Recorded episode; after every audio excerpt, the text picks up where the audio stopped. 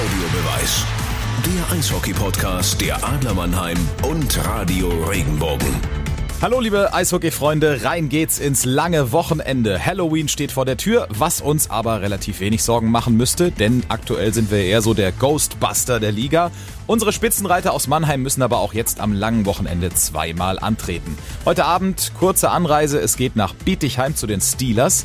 Danach begrüßen wir Sonntag zu Hause die Straubing Tigers. Süßes und Saures. Die Neuigkeiten aus der Welt des Eishockey gibt's heute wieder für euch. Wir schauen uns in den Themendritteln die Situation unserer Adler und der deutschen Eishockeyliga an und sprechen anschließend noch über einen Skandal in der NHL. Trainer und Funktionäre, die auch über zehn Jahre danach noch für ihre Verfehlungen belangt werden.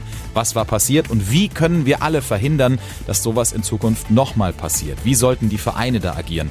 So wird's wie immer heute offen, ehrlich und informativ. Zum heutigen Spiel begrüßen wir auch, wie immer, Radio Regenbogen Adler Reporter Antti Soramies und Eishockey-Experte Christoph Ullmann. Auf geht's! Anti, ein Kühlschrank hat 7 Grad. Draußen sind es aktuell in der Früh 6 Grad. Wie wohl fühlst du dich zurzeit in der Eishalle? Sehr wohl. Also ich, ich mag es immer in der Eishalle zu sein. Äh, ich mag vor allem den, den Geruch von den Eishallen. Also das hat so einen speziellen Geruch, dieses gefrorene Eis und diese Luft da drin. Das ist richtig, aber ich habe wirklich immer morgens, wenn ich aufs äh, Thermometer im Auto gucke, wenn ich meinen Sohn zur Schule fahre und sehe, dass es da schon kälter ist als im Kühlschrank. Ähm, ich muss aber auch sagen, wenn ich dann weiß, dass es äh, in die Eishalle geht, einmal äh, in der Woche fahre ich morgens in die Eishalle und gucke ihnen beim Training zu, da fühle ich mich tatsächlich am wohlsten. Das muss ich auch sagen. Da weiß man, da weiß man, wie hoch der Reißverschluss der Jacke gezogen werden muss. Beziehungsweise in manchen Eishallen kannst du ja sogar die Jacke getrost auch offen tragen, ähm, weil es da recht angenehm ist. Ähm, da gebe ich dir recht. Ich fühle mich in der Eishalle auch von den Temperaturen her am aller, allerwohlsten und äh, das macht immer ganz, ganz viel Spaß. Bald beginnt ja auch die Eiszeit, wo du draußen bist und frierst und in die Eishalle gehst, um dich aufzuwärmen. Das ist also richtig. das ist richtig. Da kann ich dich auch äh, gleich fragen oder viele, viele Fans draußen werden sich jetzt da auch die, die Frage stellen oder werden die Antwort für sich haben. Trinkt man dann, wenn es draußen so kalt ist, in der Eishalle knackig kalt ist, trinkt man dann dazu zu den Spielen noch ein kaltes Bier oder schwenkt man dann vielleicht sogar gerne schon, falls es diesen gibt, auf einen warmen Glühwein um? Also wenn wir nicht von morgens früh sprechen, dann, dann äh, wo eher Kaffee angesagt wäre. Also ich bin kein großer Glühweintrinker, muss ich sagen. Also ich trinke auch ein kühles Bier bei 0 Grad. Also auch an Weihnachtsmärkten, bevor wir zu sehr abschweifen, aber das möchte ich noch, möchte ich noch dazu sagen. Auch am Weihnachtsmarkt trinke ich eher ein Bier als ein, als ein Glühwein. Das ist bei mir. Also ab und zu mal einmal im Jahr ein Glühwein, aber ansonsten Bier. Okay, dann lass uns doch mal äh, ganz, ganz schnell gucken, dass wir uns selbst auf Temperatur bringen und ähm, raus oh, ins, wow. raus ins raus Das wird eine gute Sendung, ich freue mich ins, jetzt schon drauf. Raus ins Warm-up mit uns und jetzt pass auf, jetzt bleiben wir gleich bei heißen Temperaturen. Ein absolut absoluter Dauerbrenner im Warm-up. 41 Jahre ist er, glaube ich, mittlerweile alt, wenn ich richtig recherchiert habe. Ja. Eduard Lewandowski unterschreibt bei den Krefeld Pinguinen absoluter Hammer. Also äh, du bist ja mit ihm Meister geworden damals 2007. Das äh, man muss eins dazu sagen, ich habe den Eddie das letzte Mal gesehen, das war ein Freundschaftsspiel, da war er mit Frankfurt in, äh, in Mannheim. A, sieht er immer noch brutal jung aus. Äh, B, sein Körper ist genauso, wie er damals bei der Meisterschaft, wo er, ich sage jetzt mal, fast am Höhepunkt seiner Karriere war. Da ist er ja dann äh, in, die, in die KHL danach gegangen, also noch ein Jahr in Mannheim gespielt und dann äh, in die KHL gegangen. Also der hat ein, immer noch einen Körper wie gemeißelt. Also der könnte immer noch irgendwo äh, sich auf den Podest stellen und dann würde man meinen, Mensch, das ist aber eine tolle Statue. Muss man echt sagen. 27 Jahre war der Eddie damals alt, als wir 2007 ähm, mit den Adlern deutscher Meister wurden. Du hast recht, da war er wirklich äh, auf dem Höhepunkt seiner Karriere. Und jetzt, ich mit meinen 38 seit zwei Jahren die Schlittschuhe an den Nagel gehängt, genieße, genieße die Zeit danach und ich lese tatsächlich und sehe, Eddie Lewandowski wird verpflichtet von den äh, Krefeld Pinguinen. Er hat ja letzte Saison noch für die Frankfurt Lions gespielt, hat dann dort keinen Vertrag mehr bekommen und ich hatte zwischendurch, habe ich ihn mal getroffen, weil er seinen Sohn gecoacht hat, der aktuell bei der U17 der Düsseldorfer EG spielt. Ähm, das Spiel habe ich, dadurch mir ein Spiel angeguckt und habe ihn hinter der Bande gesehen, habe mich dann mit ihm unterhalten und er sagte schon, Ulle, mich juckt's noch. Also wenn irgendwo noch ein Angebot reinkommt äh, im Laufe der Saison, vielleicht aus der Oberliga oder so, hätte ich schon noch Bock, dann da so als Feuerwehrmann äh, zu agieren und zu helfen. Aber Oberliga ist eine Liga unter der DL2. Also der Eddie hat in diese Richtung geschielt, aber dass dann natürlich jemand von oben anruft und sagt, Eddie, wir brauchen dich als absolutes Löschfahrzeug hier bei uns, obwohl es in Krefeld ja jetzt gar nicht mehr so lichterloh brennt. Ähm, aber dass sie ihn da verpflichtet haben, es hat mich schon überrascht und ich muss auch sagen, ich habe sofort zum Telefon gegriffen, habe den Eddie angerufen, habe ihn gratuliert und er sagte, Christoph, du kannst es nicht vorstellen, aber mein Telefon klingelt heute schon den ganzen Tag und Leute rufen mich an und gratulieren mir. Das war, äh, wir nehmen heute auf am Freitag. Es war tatsächlich am Montag, als wir telefoniert haben und dann sagte er, er ist äh, bereit. Äh, Dienstag in der Früh geht's zur ersten Einheit äh, zu den Krefeld Pinguinen und ich habe mich aber für ihn gefreut. Er freut sich riesig, ähm, dass er da noch ein bisschen spielen kann und mal gucken, ähm, wie, wie weit die Reise mit den Krefeld Pinguinen und mit Eddie Lewandowski da noch geht.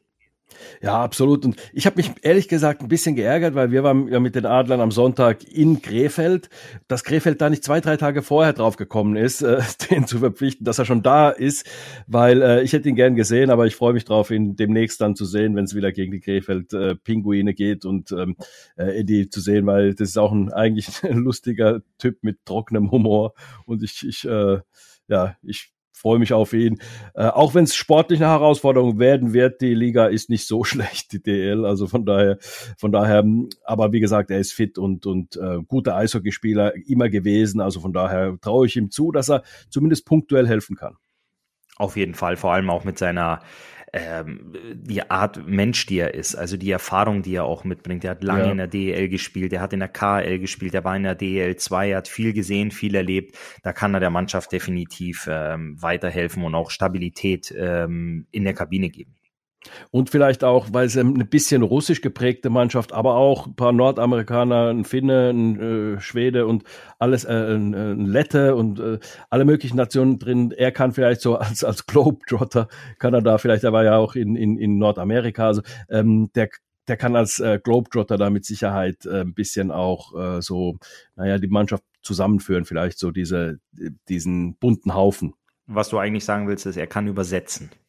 ja, ja, genau, genau. In der DEL 2, die Kassel Huskies sind letzter, Anti. Die Frankfurt oh. Lions sind äh, erster, führen die Tabelle an, marschieren weg und die Kassel Huskies, eigentlich der ewige Kontrahent, wollten unbedingt aufsteigen und äh, momentan aktuelles Schlusslicht der DEL 2.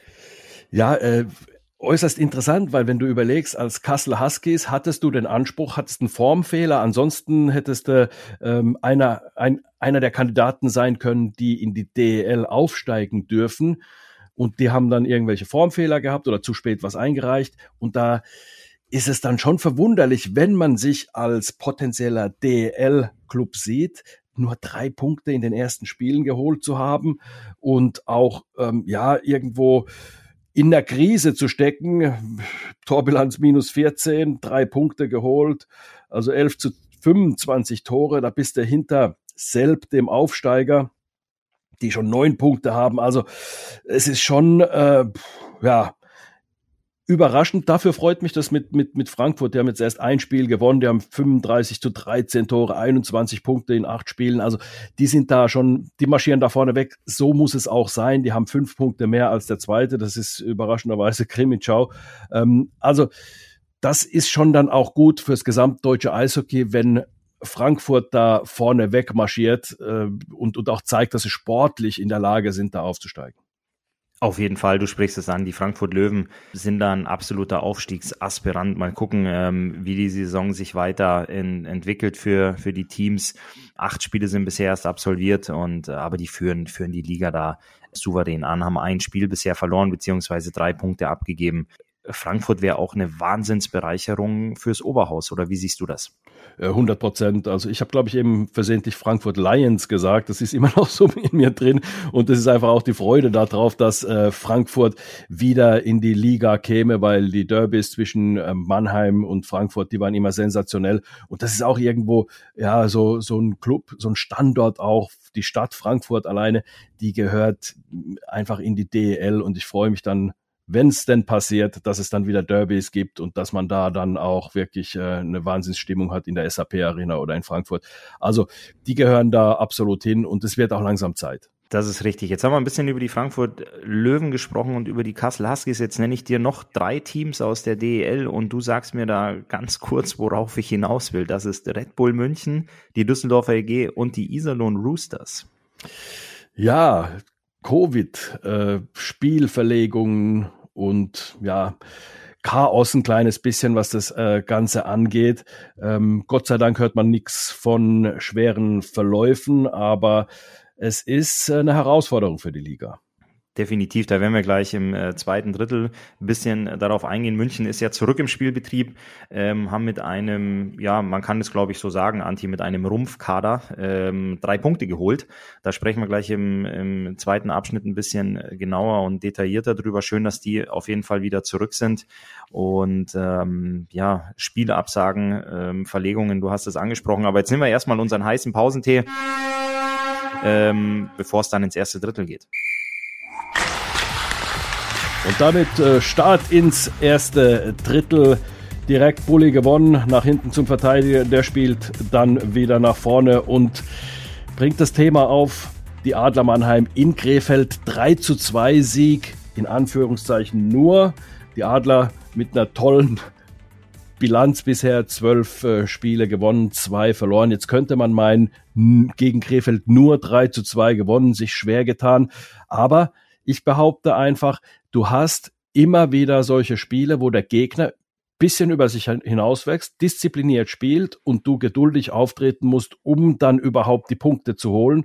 Und deswegen muss ich sagen, Mannheim mit dem guten Auswärtsspiel, auch wenn es kein schönes Spiel war, war es ein gutes Auswärtsspiel, weil eben genau das, was in so einem Spiel gefordert ist, auch aufs Eis gebracht wurde, nämlich eben geduldig zu spielen, diszipliniert zu spielen und kein Risiko einzugehen, keine äh, äh, ähm, Alleingänge zuzulassen und so weiter. Deswegen spreche ich trotzdem von einem nicht attraktiven, aber sehr guten Spiel der Adler.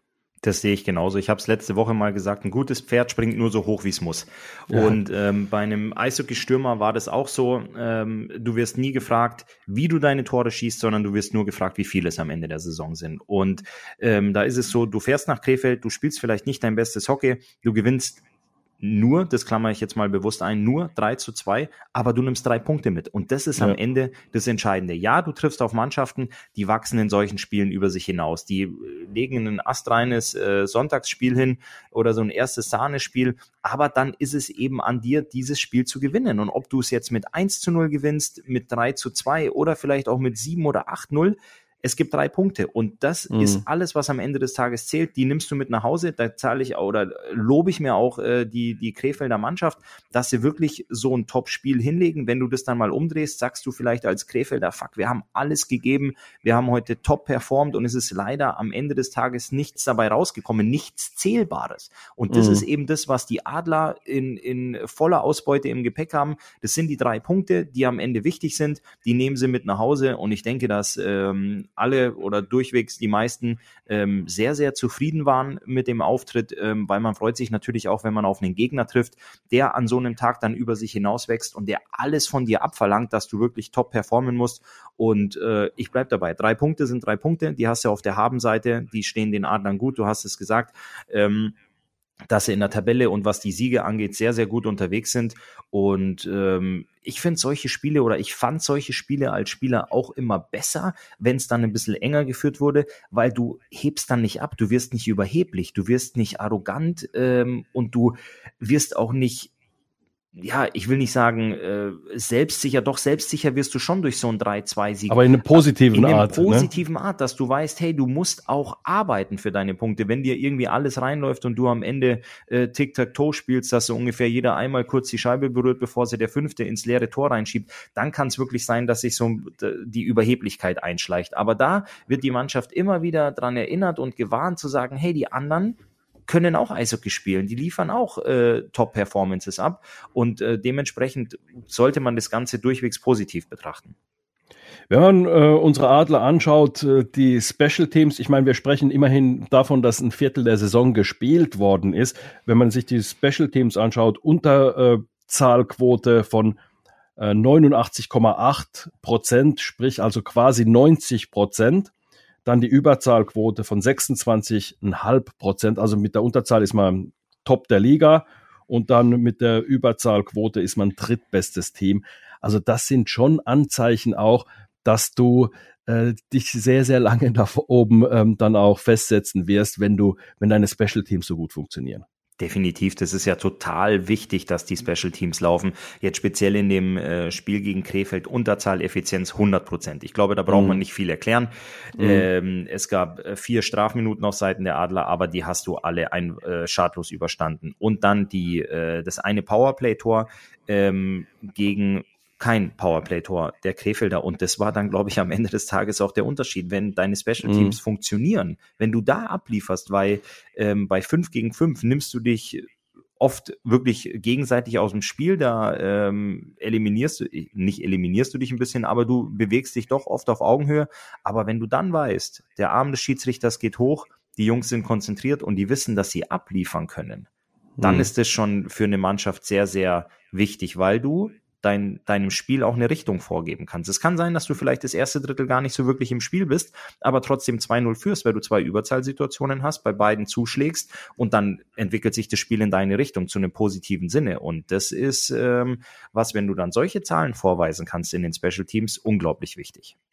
Es ist ja auch so, wenn du, du die Special Teams sind ja immer nur so gut, wie deine Spieler sind. Und wenn man sich die anschaut, die äh, Special Teams, also da muss man schon sagen, auch gerade in der Unterzahl, du weißt, ich bin ein Unterzahl, großer Unterzahlfreund, weil ein geblockter Schuss, der sonst ins Tor gegangen äh, wäre, ist genauso wichtig für mich wie ein äh, geschossenes Tor. Nur das geschossene Tor, da jubelt man mehr und das ähm, sieht man dann in Highlight-Videos. So ein geblockter Schuss geht oftmals auch unter. Aber du hast also in den, in den Unterzahl, äh, im, im Unterzahlspiel der Adler unglaublich gute Spieler. Du hast einen der größten Allround-Spieler, sage ich jetzt mal, mit Matthias Blachter, der ein überragender Unterzahlspieler ist, ein überragender Überzahlspieler ist. Du hast ähm, Nico Kremmer, der jeden Schuss blockt. Du hast in der Verteidigung ähm, richtig gute Jungs, die einen langen Schläger haben, also äh, eine große Reichweite haben, auch bereit sind, Schüsse zu blocken. Also wirklich sehr, sehr starkes Unterzahlspiel durch die starken Spieler, die du hast. Und wenn du gute Unterzahlspieler hast und keinen guten Torhüter hast, dann bringt es dir auch nicht so viel. Also der beste Unterzahlspieler ist immer noch der Torhüter. Und da machen es die Adler auch gar nicht so schlecht. Wie heißt der eine da nochmal? Felix äh, äh, äh, Brückmann. nee, ja. also, also was der Felix da abliefert, das ist ja unfassbar. Also das ist ein richtig klasse Torhüter und ähm, ähm, ja, es ist einfach so, ähm, dass, dass, das ein großer Schlüssel auch ist, die, diese Leistungsbereitschaft, diese Leistung, die die Adler auch bereit sind aufs Eis zu bringen, diesen, diese Opferbereitschaft, sage ich jetzt mal. Das ist richtig. Wenn du aber gerade so diese Special Teams lobst und ein Fan von Statistiken bist, dann ähm, könntest du ja mal dir Gedanken machen oder dies irgendwie in die Kabine tragen.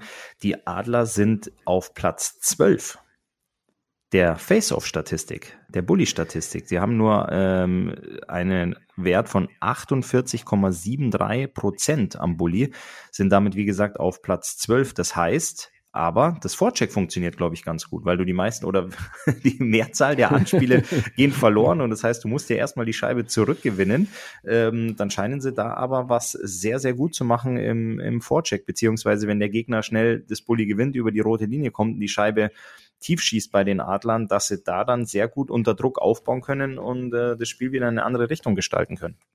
Definitiv. Und äh, ich sage, also für mich ist es so, äh, damit sage ich jetzt keine sensationell, äh, sensationelle Geschichte im, äh, im Eishockey, dass du, ähm, dass Bully äh, ist der erste Zweikampf im Spiel. Das Spiel be beginnt mit diesem Zweikampf, mit diesem Eröffnungs-Face-Off äh, des Spiels und du hast dann immer wieder in den neuen Spielsituationen hast du Anspiele, die du gewinnen musst. Und da muss man sagen, äh, wenn du überlegst, ich würde es mal so rumdrehen, dass da noch ein großes Potenzial steckt in der Mannschaft. Also Bulli-Gewinne, ähm, wenn du da noch ein bisschen stärker wirst, dann ähm, bist du als Mannschaft, Gesamtteam noch mal stärker, weil du der Scheibe nicht hinterherjagen musst. Also da muss ich sagen, ähm, da steckt noch viel Potenzial drin und ich glaube einfach, dass du da dann unterm Strich noch mal besser wirst, wenn du als Team dieses Problem in Anführungszeichen, dieses, diese kleine Schwäche dann noch ähm, umdrehen kannst. Also da ist äh, ja, Potenzial drin, würde ich es eher so sagen, als es irgendwie negativ äh, zu sehen. Also. Nee, ich sehe das auch ganz, ganz und gar nicht negativ. Du hast natürlich mit Ben Smith und auch mit Marcel Gottsch äh, zwei unglaublich gute äh, Jungs am Anspiel verloren. Ja. Ähm, das war natürlich schon eine enorme Qualität. Früher gab es noch einen gewissen Christoph Ullmann, der da auch. Wollte ich äh, gerade sagen, der eigentlich jedes Bulli gewonnen hat, wenn ich mich richtig erinnere. genau, nein, aber das waren natürlich in der vergangenen Saison schon nochmal zwei Jungs, ähm, die da richtig, richtig gut waren. Ähm, aber ich meine, wir reden von 48,73 Prozent äh, auf Platz 12 und auf Platz 1 sind die Straubing Tigers mit 54,07. Also das sind hier keine Welten, die du bewegen musst, ähm, wenn du da mal wieder schnell mit oben da dabei sein musst. Und ähm, ich als äh, ehemaliger Mittelstürmer habe es auch so gesehen, natürlich, wenn du jetzt im ersten oder zweiten Drittel äh, da mal das ein oder andere Bulli in der neutralen Zone abgibst, äh, ist es ist es nicht so tragisch. Wenn du aber da mit einem Tor führst im letzten Drittel, der Gegner mhm. den Torwart rausgenommen hat und äh, du das Anspiel bei dir im Drittel hast, dann ist es sehr, sehr wichtig, dass du eben diese Bullies gewinnst oder auch die Bullies in Überzahl, dass du sofort in Formationen Aufstellung kommst. Das sind so die, wo ich als Spieler oder als Mittelstürmer auch gesagt habe, okay, das sind jetzt wirklich die, die äh, Big Face-Offs, äh, die du gewinnen gewinnen möchtest. Weil ganz einfach Überzahl, du verlierst das Bully, der Gegner schießt die Scheibe raus, das nimmt dir schon mal 20 Sekunden von der Uhr, die du vielleicht auch im Angriffsdrittel schon spielen könntest, ähm, vielleicht sogar den einen oder anderen Schuss abfeuern könntest und die andere Situation eben mit, äh, dass du ein Spiel nach Hause bringst mit einem Tor, was ich eben gesagt habe, solches, das waren für mich immer die ganz, ganz wichtigen Bullies. Ja, also äh, ich kenne da keine Statistik, aber die Adler äh, führen die Statistik mit Sicherheit auch, wie die, wie die Bully-Quote dann ist, wenn es eben in der eigenen Zone bei einer knappen Führung ist oder du noch ein Tor erzielen musst und in der Offensivzone Bully zu gewinnen. Also da gibt's mit Sicherheit auch eigene, nicht nur mit Sicherheit, da gibt's eigene Statistiken, die kenne ich jetzt nicht, aber das sind auch eigentlich dann die entscheidenden ne, äh, äh Bullies, wie du es auch angesprochen hast. So sieht's aus. Und wenn der Schiedsrichter jetzt schon den Puck in der Hand hat, weil wir gerade über Bullies gesprochen haben, Anti, dann lass uns doch schnell in die Kabine. Ähm, die Eismaschine will auch raus, um dem Schiedsrichter dann wieder die Möglichkeit zu geben, im zweiten Drittel die Scheibe einzuwerfen mal gucken, ob wir das Bulli dann gewinnen. Zweites Drittel, überraschenderweise starkes Bulli wieder von uns beiden. Lass uns äh, an ähm, ja, unseren Blick richten auf die Lage der Liga. Also, wir hatten es im Warm-up äh, besprochen. Spielabsagen, Düsseldorf, Iserlohn, München mit Covid-Fällen im Team, München mit sehr vielen. Äh, in Nordrhein-Westfalen hat man es offensichtlich ein bisschen so ausgelegt, dass auch geimpfte Spieler ohne Symptome, die ähm, noch, die vielleicht einen positiven Test hatten, auch äh, in die Quarantäne mussten, beziehungsweise nicht mal einen positiven Test hatten im Team, mussten in die Quarantäne und ähm, schwierig, mitten in der Saison plötzlich so, so aus dem Rhythmus äh, gebracht zu werden. Ähm, wie siehst du das? Ich sehe das auch sehr, sehr schwierig. Ähm, letzte Saison ähm, vor leeren Zuschauerrängen, äh, wo die Pandemie doch äh, noch viel, viel präsenter war oder intensiver war, ähm, gab es kaum Spielabsagen. Ich glaube, ein einziges Spiel wurde, wurde abgesagt beziehungsweise nicht ausgetragen, aber es wurde kaum was verlegt beziehungsweise gar nichts. Und jetzt ist es schon die dritte Mannschaft mit den äh, Iserlohn Roosters. Die München war die erste und die DG glaube ich, die zweite und dann jetzt mit den Roosters die dritte Mannschaft, die komplett in Quarantäne sind. Da bist du ja dann wirklich vom, vom Land abhängig, beziehungsweise vom, vom Bundesland, was da die Vorgaben sind. Und ähm, ich möchte aber gar nicht so tief da ins Detail gehen, ähm, sondern ich habe mich sehr, sehr gefreut, dass München rausgekommen ist aus der Quarantäne ähm, und am Dienstag wieder gespielt hat mit einem sehr, sehr kleinen Kader. Da können wir mal kurz drauf gucken, Anti. Und ja. zu Hause 2-0 gegen die Bietigheim Steelers gewonnen hat. Du hast dir den Kader ein bisschen genauer angeguckt, mit dem München da aufgelaufen ist.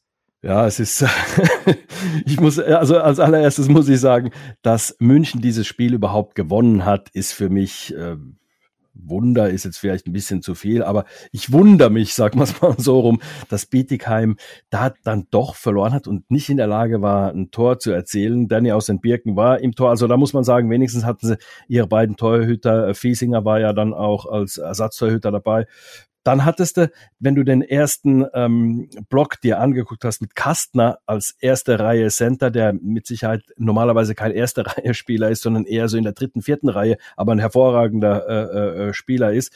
Dann hast du den Ortega und den Zimmermann und äh, der Zimmermann, der der sich mit C schreibt, Sebastian Zimmermann, äh, der ist ähm, ja erst äh, 18 Jahre alt. Also äh, das ist dein erster Block gewesen und dann hast, hast du einen zweiten Block mit äh, Daubner und Abelshauser, äh, die da aufgeführt wurden und dann hast du dann noch ähm, Lindner, Schütz, Zuber und Beul in der, im dritten Block und das war's. Und dann suchst du im vierten Block also äh, äh vergeblich äh, Leute. Also du hast ähm, eine absolute Rumpftruppe, wie du es gesagt hast. Jeden zweiten Wechsel musste fast aufs Eis gehen, also äh, läufst dir da die, die, die Lunge aus, der, aus, aus dem Körper.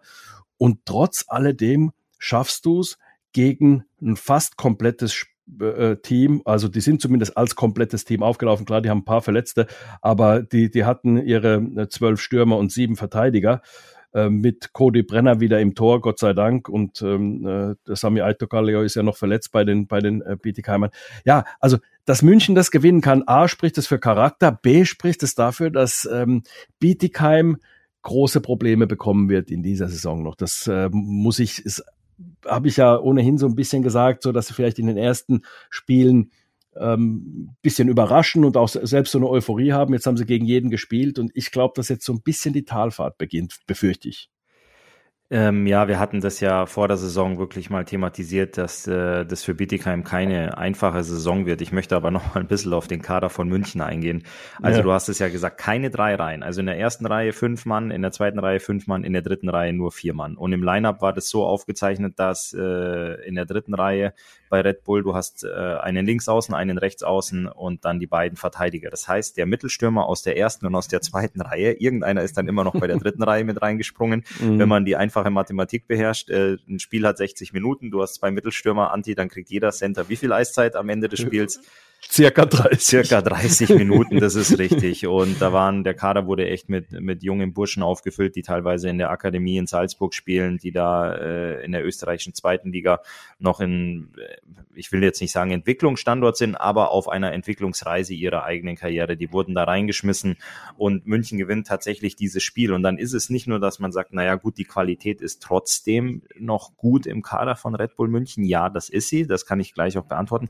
Aber dieser Fakt, dass die Spieler, die da gespielt haben, nicht äh, aus einem zweiwöchigen Trainingslager kamen, sondern die kamen ja wirklich aus einer Quarantäne. Ich weiß jetzt äh, nicht, was München da veranstaltet hat, ob die Jungs vielleicht mit Fahrrädern ausgestattet wurden, dass sie zu Hause was machen können, aber die waren ja de facto nicht im, im Trainingsbetrieb, sondern die waren ja davor vielleicht zwei, drei Tage nochmal mit der Mannschaft, mit diesem Rumpfkader auch auf dem Eis, haben ein bisschen trainiert. Du kannst ja auch kein richtiges Training machen, weil normalerweise ist ja volle Power und vier Reihen und äh, wenig Verschnaufspausen, sondern da wird ja durchgepowert, äh, sondern die kamen ja mehr oder weniger von der, von der Couch, haben dann auch die Kuschelsocken ausgezogen, sind in die Schlittschuhe gesprungen und gewinnen dann dieses Spiel 2-0. Das finde ich auch sehr, sehr aussagekräftig ähm, in, in Richtung Bietigheim Steelers. Du hast es gesagt, du hast es ein bisschen mit vielleicht Talfahrt oder auch Realität bezeichnet. Ähm, das äh, wird definitiv äh, nicht einfach für, für das Team ähm, der Steelers. Aber ich bleibe dabei, ich freue mich, dass München gut aus der Quarantäne gekommen ist und bin gespannt, mit was für einem Kader, was für einem Line-up ähm, sie dann auch heute Abend auflaufen werden, weil da geht's nämlich gegen Wolfsburg. Und wir hatten ja auch gesprochen, die beiden Teams sind ja vor ein paar Wochen oder vor nicht allzu langer Zeit schon aufeinander getroffen und Wolfsburg hat in München gewonnen. Mhm. Ähm, ich freue mich auf jeden Fall drauf und ähm, drücke vor allem, aber das muss ich auch sagen, auch mit Mannheimer Vergangenheit, ich drücke München die Daumen, aber dahingehend, dass sie hoffentlich bald wieder aus dem Vollen schöpfen können, dass alle Jungs zurück sind und dass sie da wieder richtig, richtig äh, wettbewerbsfähig sind, weil wenn du mit so wenig Mann agierst, dann läufst du natürlich auch wieder Gefahr, dass die Jungs sich verletzen, weil einfach das, äh, ja, der, der, der Aufwand, äh, die Eiszeit viel zu viel ist.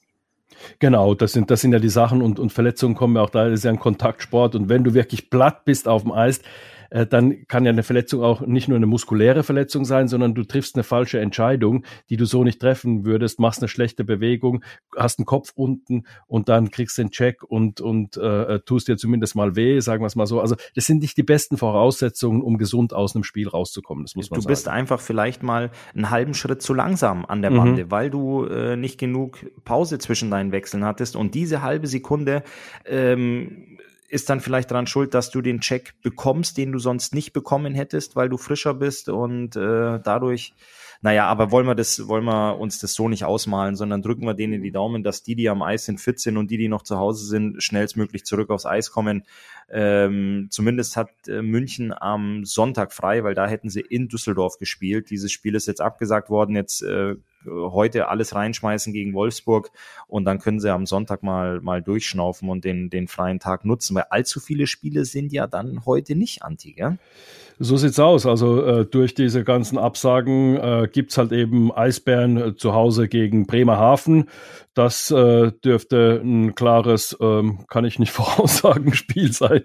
Also da kann ich sehr, sehr wenig äh, dazu äh, sagen, weil, weil beide Mannschaften sind für Überraschungen so wie so äh, positiv wie negativ äh, ähm, zu haben. Zu haben, genau. Ja. Ähm, also, aber ich schätze mal, die, die Eisbären äh, sollten wieder zu Hause mal äh, gewinnen, schätze ich jetzt mal. Äh, dann München gegen Wolfsburg hast du angesprochen gehabt. Das ist auch so ein Ding, da kannst du wenig sagen, weil Wolfsburg ja doch ein kleines bisschen so äh, Schwankungen in der Leistung hat. Dann äh, Straubing gegen äh, Nürnberg. Straubing hat sich ein bisschen gefangen wieder. Nürnberg nach wie vor kämpft darum, äh, nach oben zu kommen. Bietigheim-Mannheim, okay, da haben wir ähm, ich sag's jetzt einfach mal so und legt mir das bitte nicht als Mannheimer Arroganz oder irgendwie sowas aus, aber alles andere als drei Punkte würden mich wundern. Also, äh, weil vor allem das Spiel vor kurzem, da gab es ja äh, vor, vor ein paar Tagen, sage ich jetzt mal, in der, in der SAP-Arena ein Spiel gegen Bietigheim und da muss man sagen, da war Mannheim in allen Belangen, ob es im Zweikämpfen war, ob es spielerisch, einfach ähm, eine Klasse besser. Das Ergebnis spricht auch äh, Bände 6 zu 2. Und dann gibt's noch das Spiel Krefeld zu Hause, Edi Lewandowski zum ersten Mal, dann wieder seit langem in der DEL äh, gegen deine ehemaligen Augsburger. Ja, ich bin, äh, bin gespannt, vor allem auf die Spiele, die du angesprochen hast. Berlin, Bremerhaven freue ich mich drauf. Äh, du hast es gesagt, Bremerhaven mit einem gefühlten Befreiungsschlag mit den zehn Toren in, äh, in Bietigheim. Oh ja. Aber die Eisbären äh, strotzen aktuell auch nicht vor Heimstärke, um das Ganze nochmal ein bisschen abzuholen. München-Wolfsburg haben wir gerade thematisiert. Da kommt es natürlich stark darauf an, mit was für einem dezimierten Kader beziehungsweise mit was für einem Line-Up München heute auftritt. Ähm, Straubing-Nürnberg, ja, das ist auch so eine Überraschungskiste. Normalerweise, wir waren waren uns einig, Straubing ein Team, was absolut oben dazugehört mittlerweile mhm. in der Tabelle, haben sich unten rausgekämpft, ähm, sind jetzt mittlerweile auf Platz neun und in Nürnberg ist auch nach dem Trainerwechsel nicht alles äh, so rosig. Aktuell Platz 14. Da bin ich, äh, da bin ich mal gespannt. Das wäre jetzt nicht wenn ich die Optionstaste beim Fernseher drücken kann, das Spiel, wo ich jetzt unbedingt permanent äh, draufbleiben wollen würde. Aber ich lasse mich gerne positiv überraschen. Ja, dann meine alten Augsburger in Krefeld, da waren sie ja vor kurzem, hatten da, ähm, hatten da verloren. Da bin ich mal, mal gespannt, was, was das geben wird. Und dann, du hast es gesagt, ähm, es würde mich überraschen, wenn Bietigheim heute einen Heimsieg äh, gegen die Adler feiern würde. Oder ähm, überhaupt nur einen Punkt sogar. Also da ja. müsste schon äh, viel schief laufen äh, bei Mannheim, dass es da, dass die überhaupt einen Punkt abgeben. Also, ja. Äh, wie gesagt, aber Voraussetzung ist immer, und, und, und das ist was, äh, das klingt jetzt wie eine Floskel, aber die Voraussetzung ist immer deine Leistungsbereitschaft, dein Leistungsvermögen muss einfach äh, immer, immer da sein. Sonst äh, wird es schwer gegen jedes äh, Team, was ein bisschen äh, sich auf den Schlittschuhen halten kann. Definitiv, du musst, äh, wie wir es eben über Krefeld auch hatten, du musst, äh, oder das, das Spiel der Adler in Krefeld, du musst wirklich jedes Spiel abrufen ähm, oder dein, dein volles äh, Potenzial abrufen, weil sonst wird es schwierig, wenn du damit, äh, mit, ich sag's jetzt mal so salopp, mit offenen Schlittschuhen aufläufst und den Helm nicht richtig zumachst, ähm, dann kann das auch in Bietigheim schwierig werden. Wenn wir das mal, wenn wir uns das mal angucken, Bietigheim nach äh, 15 Spielen äh, mit 16 Punkten auf Rang 13, ähm, ja, es wäre, wir, wär, wir würden auch nicht ganz die Wahrheit sagen, wenn wir vor der Saison oder wenn wir jetzt sagen würden, oh, da hätten wir die nicht erwartet, wir hätten die irgendwo in den Playoff-Rängen erwartet. Ähm, ja, es sind tatsächlich äh, von diesen 15 Spielen, es sind nur drei Siege, es sind acht Niederlagen dabei und ähm, heute Abend, du hast es gesagt, gegen Mannheim wird es definitiv nicht einfacher. Dann lass uns mal die DL verlassen in die Kabine gehen und aus der Kabine mit internationalem Flair rauskommen. Letztes Drittel, erstes Bully im letzten Drittel. Wir schauen in die NHL und so viel Freude, wie sie uns macht, so viel lässt sie uns auch manchmal negativ staunen.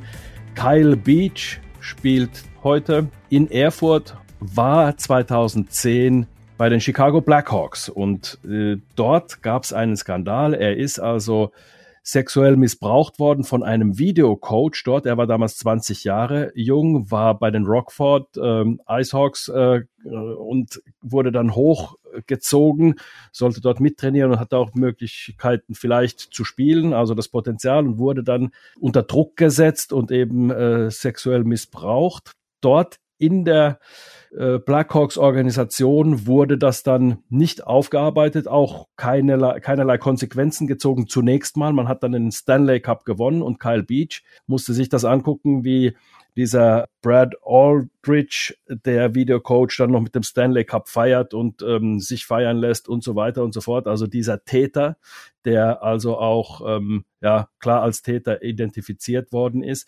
Und jetzt sind die Konsequenzen daraus Gott sei Dank gezogen worden. Kyle Beach hat sich also wirklich dann auch durchsetzen können, Gott sei Dank, und hat Gehör bekommen, weil er auch nicht der Einzige war. Da gab es dann noch ein paar andere Fälle in, in, in der Universitätsliga. Jetzt ist aber der Coach der Florida Panthers, Joel Kenville, zurückgetreten, der damals Coach von Chicago war. Wir sprechen vom Jahr 2010. Er hat mit den Florida Panthers jetzt sieben Spiele am Stück gewonnen, die ersten sieben Spiele. Das hat Florida so noch nie geschafft. Die äh, haben immer Probleme, überhaupt in die äh, Playoffs zu kommen.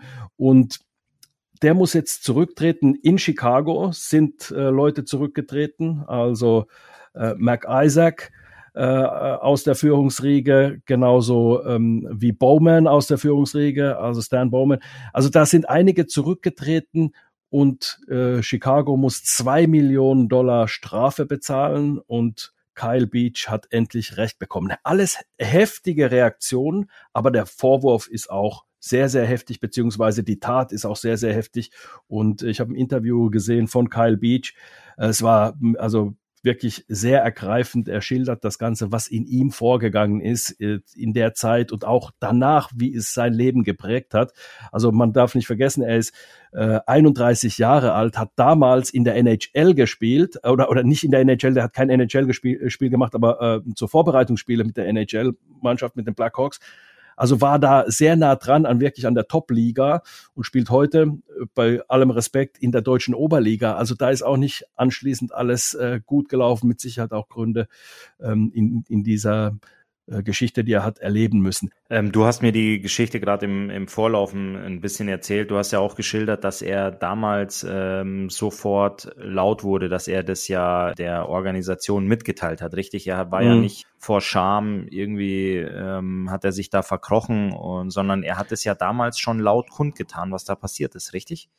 Genau, also äh, nach ein paar Tagen, also nicht sofort, sondern äh, nach einer gewissen Zeit hat er es kundgetan und es gab dann wohl auch ein Meeting von den ganzen äh, Verantwortlichen und die waren sich einig, also jetzt wir lassen uns auf den Stanley Cup äh, konzentrieren und nicht jetzt da drauf. Die Nummer ist uns jetzt nicht wichtig genug. So ungefähr war es also und ähm, deswegen war es jetzt auch so, dass die zurücktreten mussten, weil sie sich einfach nicht drum gekümmert hatten und sich dessen bewusst waren, dass es so einen Vorwurf gibt. Also dem muss man ja nachgehen. Man kann ja nicht sofort jemanden, wenn, wenn, er, wenn man sagt, der und der hat was Böses getan, okay, den schmeißen wir raus, sondern man muss erstmal intern untersuchen. Und diese Untersuchung hat es wohl gar nicht gegeben.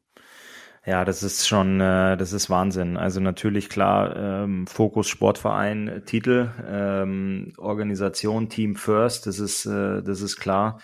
Ähm, Chicago hat dann auch den Stanley Cup gewonnen, so wie du das gesagt hast. Aber sorry, ich meine, das ist eine, das ist eine Thematik. Da ist mir das egal, wie gut du unterwegs bist, was da gerade passiert. Also bei so einem Thema musst du, musst du mit aller Gewalt vorgehen, mit allen möglichen Mitteln, die du hast. Und ähm, es ist schön, dass da Licht ins Dunkle kam und die Konsequenzen da auch gezogen werden, beziehungsweise Leute da jetzt ihren, ihren Hut nehmen müssen. Ich weiß nicht, wie sehr das den, den Spieler, den Betroffenen jetzt äh, beruhigt oder wie viel Erleichterung er da verspürt.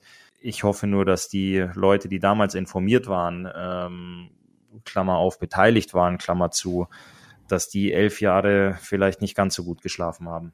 Ganz genau, ja. Also ich, ich denke auch, dass es unglaublich wichtig ist, dass es auch so ein großes Thema geworden ist, einfach aus dem Grund, dass Betroffene von Gewalt, von sexueller Gewalt auch aufstehen und auch ganz klar formulieren, was ist passiert und dass es Untersuchungen darüber gibt und dass man dann auch heftig reagiert, weil du hast einen Sohn äh, in, in, einem, in einem Alter, gut, mein Sohn ist ein bisschen älter mit 23 schon, aber mich schüttelt's im, im Nachhinein, äh, wenn man bedenkt, dass es tatsächlich Menschen gibt, die sich äh, Vorteile verschaffen, wenn sie jemandem was zu sagen haben und das ausnutzen, so Machtsituationen ausnutzen, das finde ich schon, also mich hat das auch deswegen betroffen gemacht, weil ich habe mein Kind auch immer in die Eishockey-Kabine geschickt und da komplett drauf vertraut, dass dass da Menschen sind, die, die sich gut um das Kind kümmern, was ja auch der Fall war. Aber ich hätte gar nicht sowas gedacht. Ich habe gedacht, weißt du, das sind alles anständige Menschen in der Kabine. Äh, äh, wenn irgendwas ist, dann, dann regelt sich das schon. So, diesen Glauben hatte ich. Gott sei Dank hat sich das auch alles äh, äh bewahrheitet, dass es eben so war.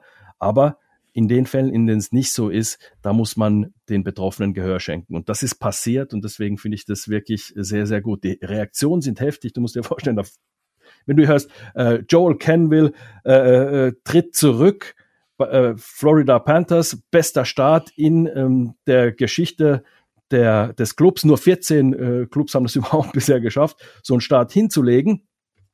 Der tritt zurück, weil 2010 in einer anderen Organisation so ein Skandal war, ja, der, der damals noch gar nicht als Skandal identifiziert worden war. Da finde ich das eine heftige Reaktion, aber absolut angemessen. Definitiv. Äh, da hast du deinen Namen gleich mal mit zwei Schlagzeilen verbunden. Einmal der, der beste, beste Start in der Franchise-Geschichte der Florida Panthers, gleich auf mit äh, ein paar anderen Organisationen. Du kannst jetzt ähm, alleiniger Siege in, im, im Saisonstart äh, werden, kannst du da die, die Tabelle, die Liste anführen und kannst deinen Namen dahinter eingravieren lassen, aber zeitgleich ähm, hast du halt auch deinen Namen mit diesem Skandal in, in Verbindung. Und ähm, deswegen ist für mich der Rücktritt die absolut logische Konsequenz äh, und logische Schlussfolgerung. Also das ist, äh, du hast gesagt, ich schüttel's, ich krieg da auch Gänsehaut. Ich meine, ich bin selbst äh, jahrelang in Kabinen gesessen, von klein auf ähm, bis ins hohe Erwachsenenalter und ich fahre auch jetzt meinen Sohnemann täglich da rein und ich weiß auch, ähm, wenn man an so Nachwuchskabinen vorbeigeht, ist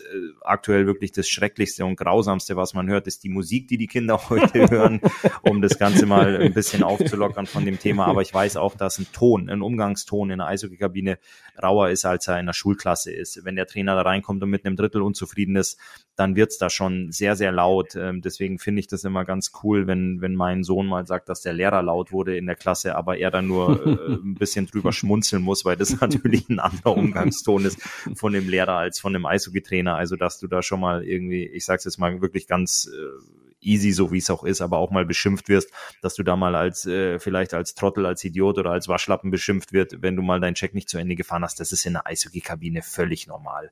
Aber ähm, das wollen wir auch nicht wegnehmen aus der äh, Kabine. Gar also, nicht, gar nicht. Das, also. das härtet die Jungs ja auch ab und das ist ja auch der, der wirklich dieser besondere Flair in der Eishockey-Kabine. Genauso läuft der Trainer dann ja rum und äh, gibt, klatscht mit allen ab und High Five und äh, zum Beispiel ist ja jeder Eishockeyspieler äh, hat ja einen Spitznamen Spitznamen und dieser Spitzname wird aus dem Nachnamen gebildet. Äh, deswegen bin ich nicht nur der Ulle, mein Sohn ist mittlerweile der Ulle und da heißen alle, egal wie sie heißen, äh, werden da mit Spitznamen aus dem Nachnamen gerufen. Das sind so diese ganz äh, coolen Besonderheiten, die die Eishockey-Kabine hat.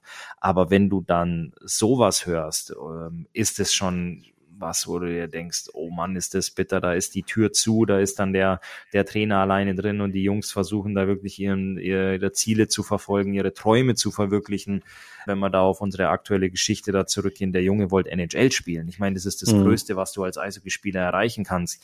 Und wenn du dann einen hast in der verantwortlichen Rolle, der seine Position ausnutzt, um, oh mein Gott, das ist wirklich, da wird, da wird mir, da kriege ich nicht nur Gänsehaut, da wird mir schlecht. Ja, äh, ja genau. Ist, Gell, da, da, da, da, fühlt man so ein Übel, boah, eine Übelkeit ist, im Magen. Das ist ja. ganz, ganz bitter. Ne? Du hast ja. dein Leben lang arbeitest du darauf hin und willst einzig und allein, willst dir einmal dieses Trikot überziehen und willst da rauslaufen. Die NHL ist das Größte, was es im Eishockey gibt. Und dann hast du da einen, der ähm, seine Rolle, also das, ich kann da gar nicht weitersprechen, das ist, das ja. ist, das ist erschreckend. Definitiv, also ich glaube, das Wichtigste ist, dass man äh, aus solchen Sachen eine Sache mitnimmt, dass bitte, wenn sowas passiert, holt Hilfe, redet drüber, geht dahin, wo Menschen sind. Und wenn jemand sagt, nee, das interessiert mich nicht oder nee, behalt's mal schön bei dir, die Geschichte. Nee, das ist nichts, was man bei sich behalten muss, weil damit hilft man nicht nur sich selbst, sondern hilft auch, dass dieser Mensch, dieser bösartige Mensch, niemanden anderen das antun kann. Also ganz wichtig, äh, holt euch Hilfe und, und, und äh, sprecht darüber ganz, ganz viel einfach damit solche Sachen keinen Platz haben in unserem wunderschönen Sport und überhaupt in unserer Gesellschaft. Also das ist, das ist eine ganz große Sache. Und natürlich auch die Ermutigung an alle anderen auch, hört den Menschen zu. Und dann muss man natürlich auch diese Sache überprüfen und untersuchen und dann seine Schlüsse ziehen. Aber gibt den Opfern auf alle Fälle Gehör. Das ist das Allerwichtigste. Definitiv, das ist ganz, ganz wichtig, dass es in der Eishockey-Kabine weiterhin so spaßig bleibt. Du kommst natürlich da rein und hast von, von Organisationsseite, von Teamseite, hast du Ansprechpartner, die dir auch von Anfang an signalisieren, wenn was ist, wenn du was brauchst, dann äh, meldest du dich bei mir und äh, sprichst mich an und sowas ist auch ganz, ganz wichtig. Ein, ein Eishockey-Team besteht nicht nur aus Mannschaft und Trainer, sondern du hast da auch Betreuer und Mannschaftsleiter dabei und es gibt genug äh, Leute, es sind nicht ganz eine Handvoll, aber es sind auch immer mehr als einer, die für ein Team verantwortlich verantwortlich sind und äh, die auch dann wissen, was im Team los ist, die auch äh, sensibilisiert sind auf viele Sachen. Also da ist es schon immer wichtig, ähm, dass es A, diese Leute gibt und die auch B oder Doppel A in so einem Fall als Ansprechpartner definitiv äh, dienen können, die dann auch der Kommunikator Richtung Eltern sind, was alles so in einem Eishockey-Team ansteht und gebraucht wird. Und da ist es wirklich ähm, schon toll, solche Leute zu haben, solche Leute im Team, ums Team und das war in meinem Fall immer so. Aber Anti, dass wir jetzt mal die Kurve hier rauskriegen aus der dunklen Seite, ähm, ja, die ja. Seattle Kraken wenn die gewonnen haben, ich habe Bilder und Videos gesehen, dass die bei der Ehrenrunde oder bei der Nennung der drei besten Spieler dann immer rausgehen und irgendwas äh, rumwedeln und ins, äh, in die Tribüne werfen. Hast du das auch schon gesehen und weißt du, was das ist? Ich kann es nämlich, ich kann es nicht erkennen. Ich, es sieht fischähnlich aus. Ähm, ich weiß aber dann nicht, ob das ein Plüschfisch ist oder ob die einen echten Fisch in die Bühne werfen zu ihren eigenen Fans. Das kann ich mir gar nicht so wirklich erklären. Kannst du das für mich aufklären, bitte?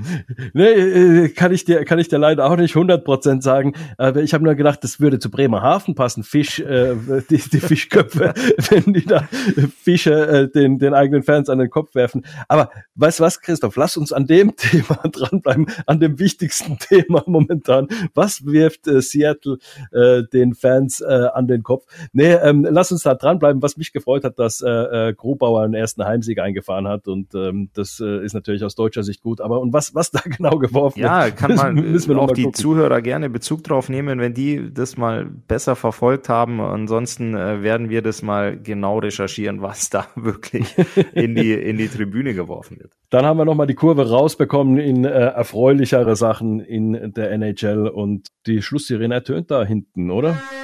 Ende der regulären Spielzeit. Ja, wir ich führen ja hören, hoch. Ja. wir führen ja Haus hoch. so, dann geht's ins 1 gegen 1. Christoph. Bin ich heute dran? Darf ich mein schlaues, dran, ja. schlaues Buch ja. aufschlagen? Dann habe ich mal eine ja, dann nehme ich doch mal hier Frage Nummer zwei aus meiner Tabelle raus. Wenn die Mannschaft auf Auswärtsfahrt geht, Anti, dann ist es ja in der Regel so, dass am Tag vorher werden die Sachen gepackt äh, nach dem Training. Die sind meistens noch ein bisschen nass vom Training. Die Jungs waren vielleicht noch mal Mittagessen und dann ist gegen 14, 15 Uhr ist Abfahrt, der Bus wird beladen, das heißt ein Kopfkissen ist dabei, ähm, eine Reisetasche, wo eine Zahnbürste drin ist und ein frisches Paar Socken für den nächsten Tag und dann wird das Hotel bezogen und am nächsten Tag ist ein ähm, sogenannter Pre-Game-Skate am, am Spielort bei der Auswärtsfahrt, also sprich ein lockeres 20 bis 30-minütige äh, Trainingseinheit, dann geht's zurück ins Hotel, dann wird Mittag gegessen, dann wird sich nochmal abgelegt und aufs Spiel vorbereitet. Und als ich im Adlertrikot unterwegs war, habe ich gesehen, dass ein gewisser Antisuramis auch schon immer am Tag vorher angereist ist. Wie genau sieht denn deine Auswärtsfahrt parallel zu der des Teams aus? Was für Vorbereitungen musst du treffen? Oder ähm, inwieweit hast du auch immer der Mannschaft geholfen, beziehungsweise dem, der Crew, die um die Mannschaft äh, mitarbeitet? Weil du überträgst ja das dann natürlich äh, für die, für die hörenden Zuschauer zu Hause in die Wohnzimmer oder auf die mobilen Endgeräte, in die Kopfhörer rein. Aber wie genau sieht deine Vorbereitung dafür aus und was um alles in der Welt hat dich berechtigt, auch schon einen Tag, auch schon einen Tag vorher anzureisen, um drei, und mittags um, am um drei, ein Pre um drei Mahlzeiten umsonst abzustauben. genau. Und mittags noch ein Pre-Game-Nap zu machen. Richtig. Wie die Spieler. Nee, also äh, was ich, was ich eine äh, lange Zeit, eigentlich einige Jahre gemacht habe, ähm, ich bin da tatsächlich mit der Betreuer-Crew mitgefahren und habe auch, Taschen geschleppt und, und Kisten geschleppt und so weiter. Das hat einfach irgendwie gepasst zu der Zeit und äh, ich bin da auch äh, vorher, einen Tag vorher dann äh, mitgereist. Das war mitten Grund ja, es war einfach so eine Abmachung, Mensch, fahr, fahr bei uns mit und dann kannst du dich ja nicht nebendran stellen und die Jungs die Kisten schleppen lassen, sondern habe ich dann gemacht äh, oder mitgeholfen. Das war das eine. Das andere war dann Weiterreisen, macht man ja auch dann ab und zu mit der Mannschaft auch mit, Flugreisen vor allem oder manchmal halt eben auch mit der Mannschaft mitgereist, wenn es halt so in den Kram gepasst hat. Das war das eine. Ja, warum Tag früher? Das ist ganz einfach. Ähm, du hast das Ding, dass du wenn du am Spieltag hinfährst. Das ist eine Geschichte, dass du bist unterwegs auf der Straße. Sagen wir mal, nehmen wir jetzt einfach mal einen Standort Krefeld. Fährst nach Krefeld an einem Freitagnachmittag an Köln vorbei. Da hast, fährst du von einem Stau in den nächsten. Du hast also am Spieltag musst du schon mal irgendwie zwei Stunden einplanen, dass du Stau hast. Du musst so eine Stunde vorher da sein, um dich einfach mal einzurichten auch, um, um deine Karte fürs Spiel zu holen, dann auf den Presseplatz gehen, checken, ob alles funktioniert du musst schon alleine nach Krefeld musst du vier, viereinhalb Stunden, freitags vielleicht sogar fünf Stunden einplanen. Einfach nur, dass du, wenn du von Stau zu Stau fährst, da eine gewisse Sicherheit hast. Und das ist dann schon heftig. Also du hast fünf Stunden, bevor du überhaupt anfängst zu arbeiten, dann hast du drei Stunden Spiel, dann hast du Nachbereitung des Spiels mit Interviews und so, und so weiter. Und dann hockst du dich ins Auto und fährst nochmal nach Hause. Das heißt, äh, das ist A, ein Sicherheitsaspekt. Und selbst wenn du zu zweit fährst, also ich fahre ja so gut wie nie alleine, sondern immer mit den Jungs von der Presseabteilung, Juri Zivzer fährt mit oder Axel Alavara fährt bei uns mit. Wir fahren dann meistens deutlich später als die Mannschaft.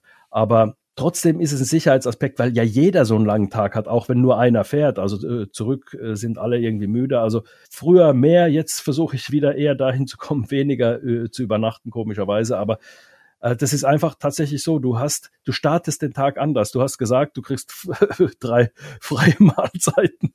Das ist äh, ein, ein, positiver Aspekt auf alle Fälle. Aber auf der anderen Seite ist es tatsächlich auch ein, ähm, äh, ein Aspekt. Ich habe Verantwortung für Menschen, die mit mir zusammen auf der Straße sind, also andere Verkehrsteilnehmer, aber auch für mich selbst und für meine Familie, dass ich da gesund auch rauskomme. Und wenn du das einmal so machen musst, aber das ist ja Woche für Woche, du hast Wochen, wo du drei Spiele hast, ein Heimspiel, zwei Auswärtsspiele und so weiter. Also da ist es schon eine Sache, man, man darf das nicht unterschätzen, was, was, was für eine äh, physische Belastung das auch ist und, und auch eine mentale Belastung das auch ist, so viel unterwegs zu sein und dann auch diese, diese Emotionen mitzutragen und so weiter, das ist schon, das geht nicht ganz spurlos an einem vorbei und deswegen ist es einfach so.